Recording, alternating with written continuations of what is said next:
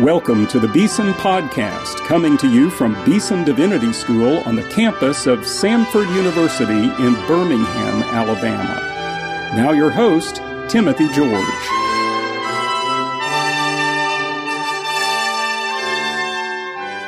Welcome to today's Beeson Podcast. I'm Kristen Padilla, executive producer of the podcast, filling in for our Dean Timothy George, who is away this week speaking at the Gospel Coalition Conference and at Hope College in Michigan. Well, today I have the great privilege of introducing you to a wonderful friend and mentor of mine, Dr. Barbara Pemberton.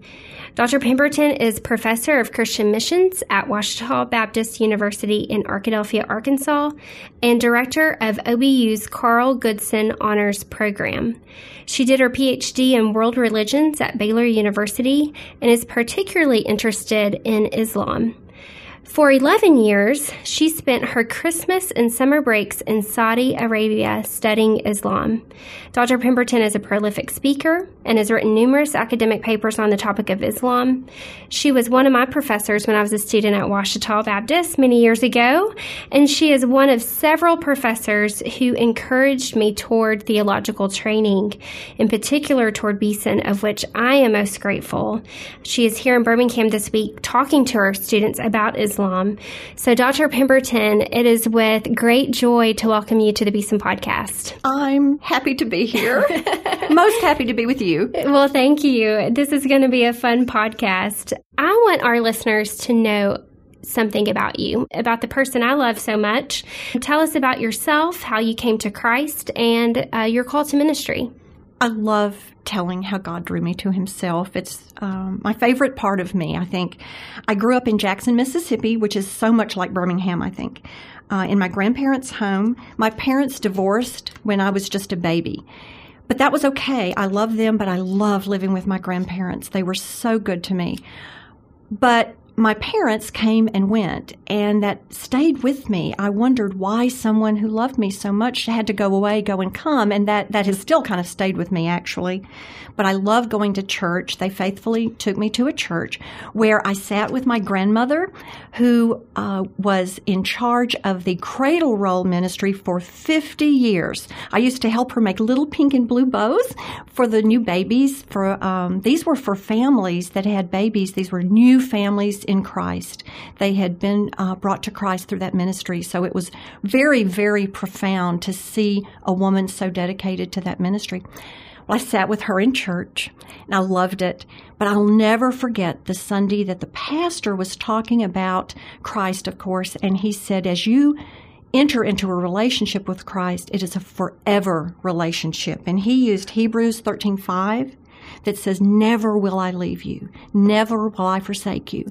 And I really, truly think my heart skipped a beat because that's exactly what I needed, what I wanted so desperately in my life, that forever assurance. And so I went home and I sat on my bed and I opened scripture for myself and I read it and I gave my heart to Christ in prayer on, you know, on my bed. Um, the follow up of that though is, of course, I went to talk to my pastor about wanting to be baptized to follow up. I knew to do that. But I asked him, so what about people in other religions? And he was so surprised. but I was blessed to be in a church that really discipled people. They discipled children. And he assigned women to me really quickly. And we went through children's study course books. I don't know if they even exist anymore. But I learned about missionaries. I learned about theology. They put me in discipleship training. And I had a woman leader who really put us through our paces. We had to stand up and talk about theology and memorize scripture. And that has really been a huge part of my life. I even teach a class at OBU in discipleship in the church. So little did I know, and little did that leader know that, you know, what was coming in our futures, but she invested so much in us.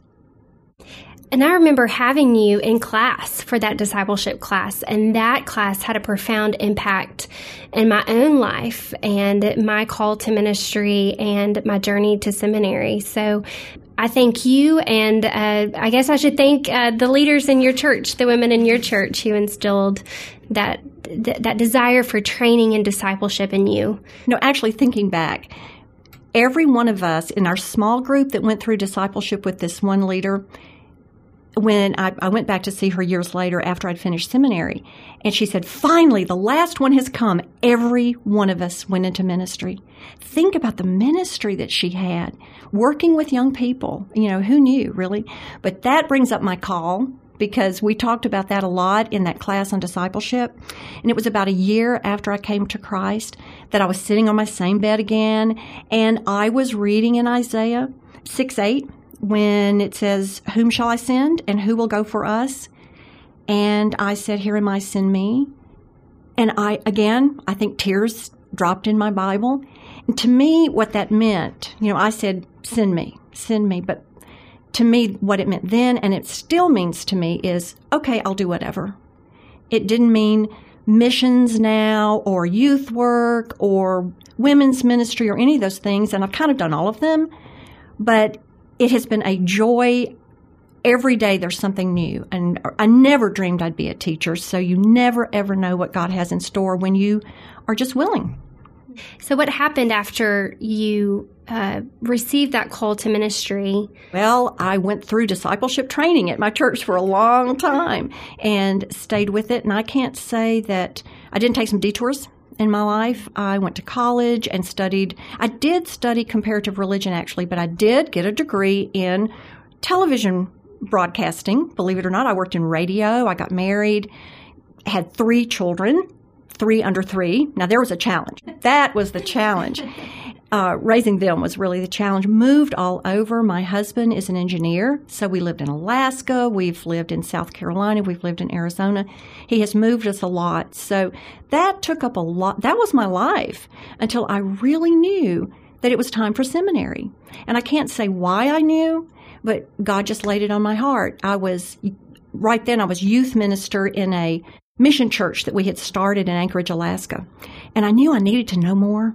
I wanted to be able to answer their questions with scripture and really soundly and fill out that theology for them. They deserved that. So I told my husband, and man, not within the next week, he was transferred to Texas. Wouldn't you, wouldn't you know? So then I did have the opportunity. That's wonderful.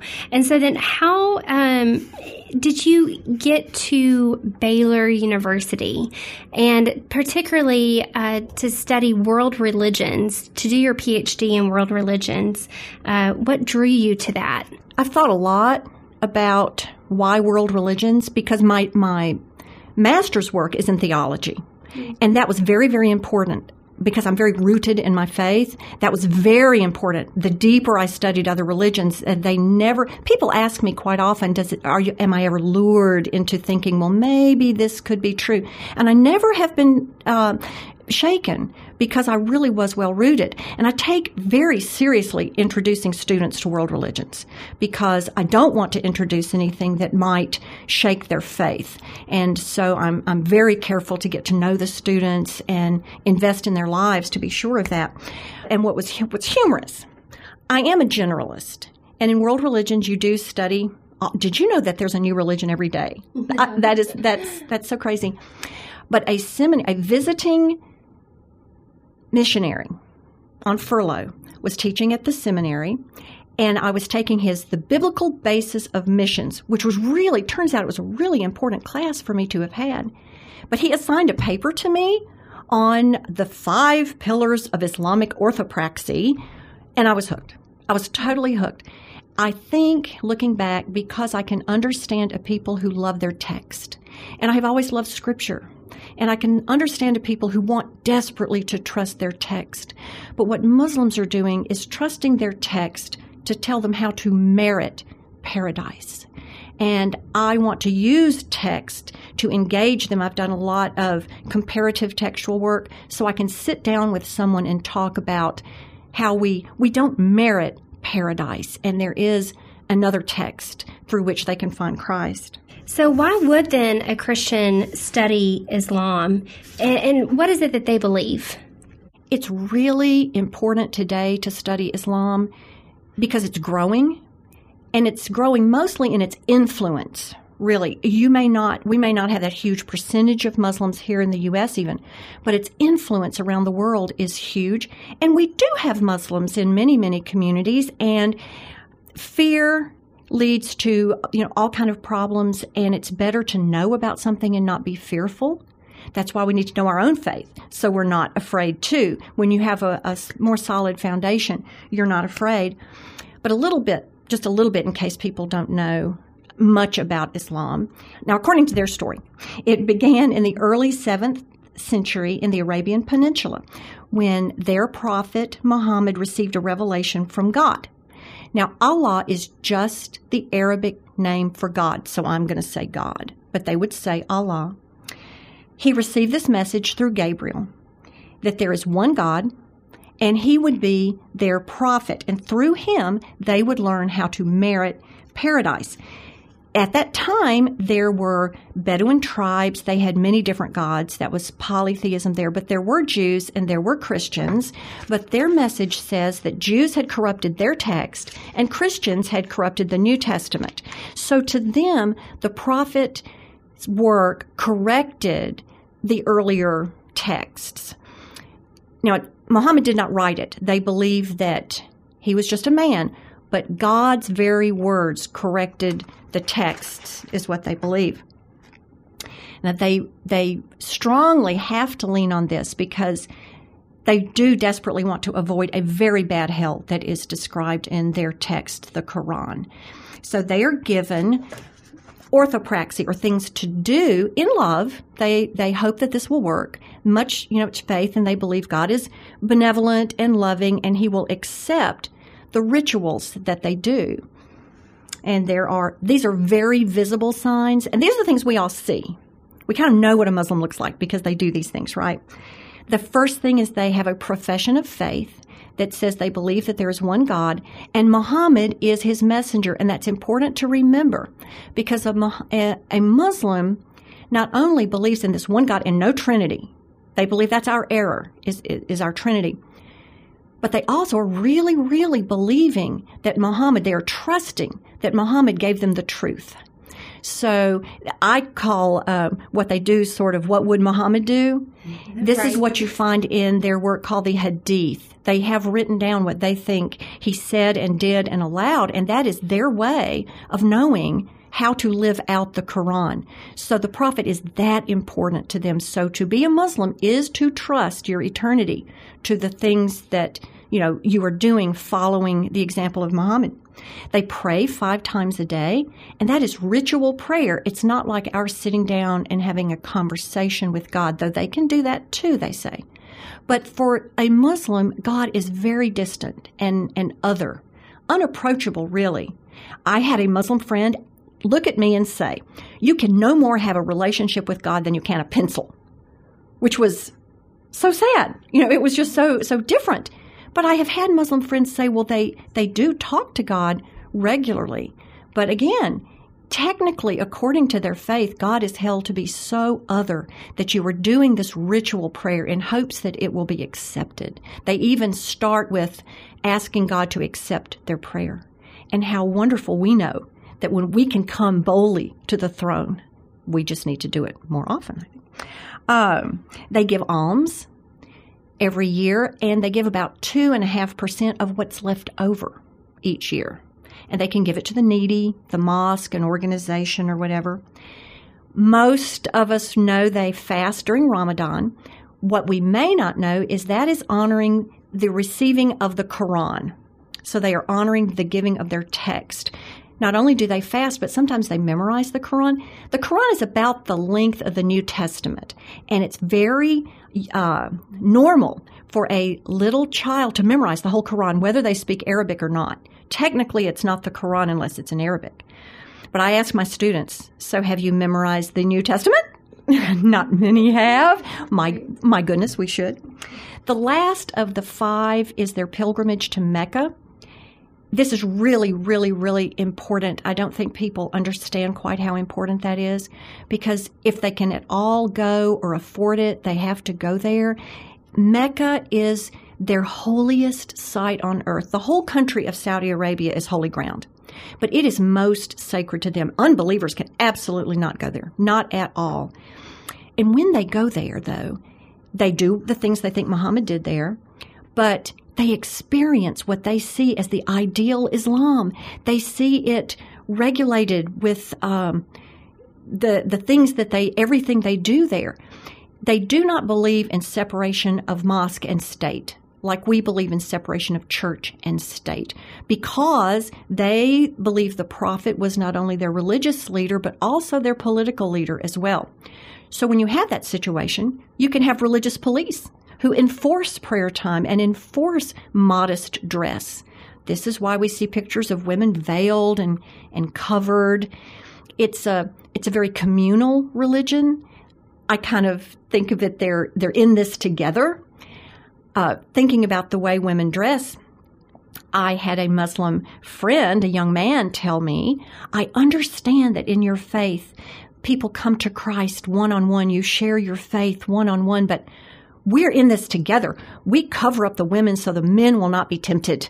So they're, they're in this together and they believe that it, it is the role of the community, if you will, to help everyone merit paradise. You just said profession of faith. Do they actually use that term that we Christians do? They use a lot of terms that we do, especially in the U.S. Their imams sometimes are called pastors. They have congregations. I've actually been to vacation Quran school. Really? Yes. a, a Muslim woman was very uh, impressed with Vacation Bible School and thought, well, this would be a great way for their children to learn the Quran. So they they do those kind of things. So it could be that for us Christians, sometimes if we were to overhear Muslims talk about their religion, we might need to be aware that they're using some of our terms be- because we could be easily confused. Is that correct? Yes, and remember, they really do want to see us come to the religion of Islam. They have a goal for the whole world to come to Islam. I've had dear women weep over me, mm-hmm. telling me that if I would just come to Islam, I would have peace. Mm-hmm. The, the word Islam itself means, it has the root word in there, peace. But we need to remember that what they are meaning by peace is that peace found in Islam. There will only be peace in the world when the whole world is submitted to Allah, and you do that through Islam. And we know that Jesus Christ is our peace. Right. Uh, what are some misconceptions Muslims have about Christians? They have many, just like we have some misconceptions of them. They have many. I think I already said that they do not believe in the Trinity. They be- really believe, their text tells them that our Trinity is Father, Son, and Mary. They think, we think that God had sex with Mary to have Jesus. Well, of course not. Right. And you try to tell them, no, we don't believe that. Yes, you do. Yes, you do. No, no, no, we don't. Again, they also believe that we dishonor God and Jesus by the very idea of the cross. That God would have never let his dear prophet, and they believe Jesus was a, a very wonderful prophet, would never let a beloved prophet die so terrible a death. No way. They also believe that God, again, is so other that he can't be known. And so they think there's no way. We have, we talk about relationship. We talk a lot about loving God. And because their God is not really relational, that, that kind of misses them. That kind of is not part of their language in their religion, though you talked about they're using our terms. I have been in a setting where they gave an altar call and they did talk about having a loving relationship with God and joining brothers and sisters in the faith, and I was stunned. But I think that's very Americanized, really. I think that's something that's done here. They also believe, many do, that we want to lure them to hell. That if they visit our churches, they might go to hell, which of course they don't. We, we don't believe. We don't want to lure them to hell. This is terrible. But they also, oddly, some think that the aid we might send to other countries that are in need, that we're trying to buy them hmm. into the faith. And that is so not true. Of course, that's untrue. What is our response then to um, these misconceptions? How do we relate to a Muslim? Their values, they have marvelous, wonderful values honor, power, submission, submitting to God. Well, let's think about that. Back to are we dishonoring God? No, we can talk about the incarnation itself. They have a lot of trouble with that. But if we talk about it as the power of God to take on human nature, so let's not limit God. Of course he can do that. They do not understand the incarnation. That, that troubles them deeply. But also the cross.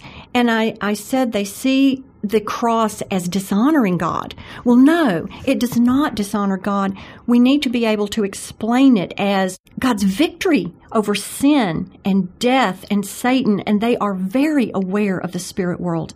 They understand that, that, that it's ever present with them. So the understanding that He has defeated evils, forces is very powerful for them. The cross displayed God's glory, His power, His sovereignty, all things that resonate with the Muslim heart. You know, another aspect of the cross that we could explain to Muslims is it is the generosity of God. They uh, think often about they are generous people and hospitality is so important. But this is God's free gift, but it has to be received. And yes, relationship, we don't deserve it. They, they think, well, Christians, because they say they are saved, they know they're going to heaven, that we just run amok, that we can just sin and it's no big deal. And of course that's not true. But if we say we would never dishonor our God, our Father, in that way, that they would understand so much better. They also, remember, they truly think you can merit paradise.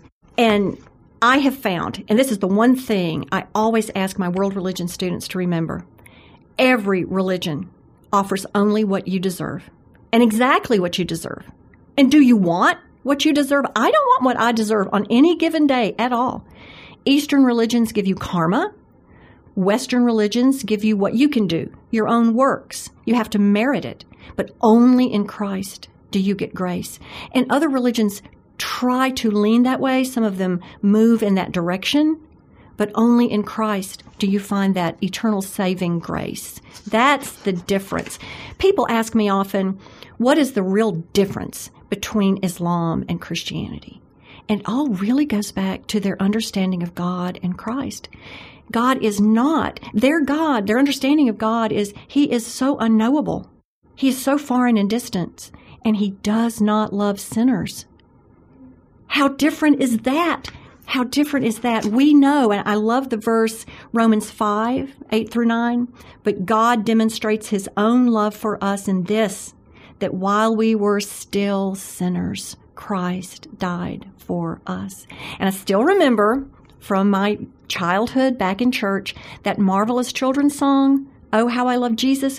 When I talk at churches, I make everyone sing it with me. But it's good to remember, oh, how I love Jesus. Oh, how I love Jesus. Oh, how I love Jesus because he first loved me. Well, today my guest on the Beeson podcast has been Dr. Barbara Pemberton. She is the professor of Christian missions at Ouachita Baptist University in Arkadelphia, Arkansas. We have enjoyed having you on this podcast, not only enlightening us about Islam, but even how we as Christians can relate to Muslims and understand our faith that much better. Before we end this conversation, can you suggest a book to our listeners who want to learn more about Islam? The first book that comes to mind is Seeking Allah, Finding Jesus by Nabeel Qureshi. The reason is, other than it's just very well written, wonderful book, but he shows you a very loving Muslim family and how it is lived out in a wonderful home and a religion that he, he grew up loving. But how God called him out of that. And it was hard. It was hard to come to Christ. But he teaches you so much about Islam but it's it's that great story of coming to Christ. Well, thank you, Dr. Barbara Pemberton, for this wonderful conversation, and I am glad that you are here at Beeson this week. Thank you. I've enjoyed it.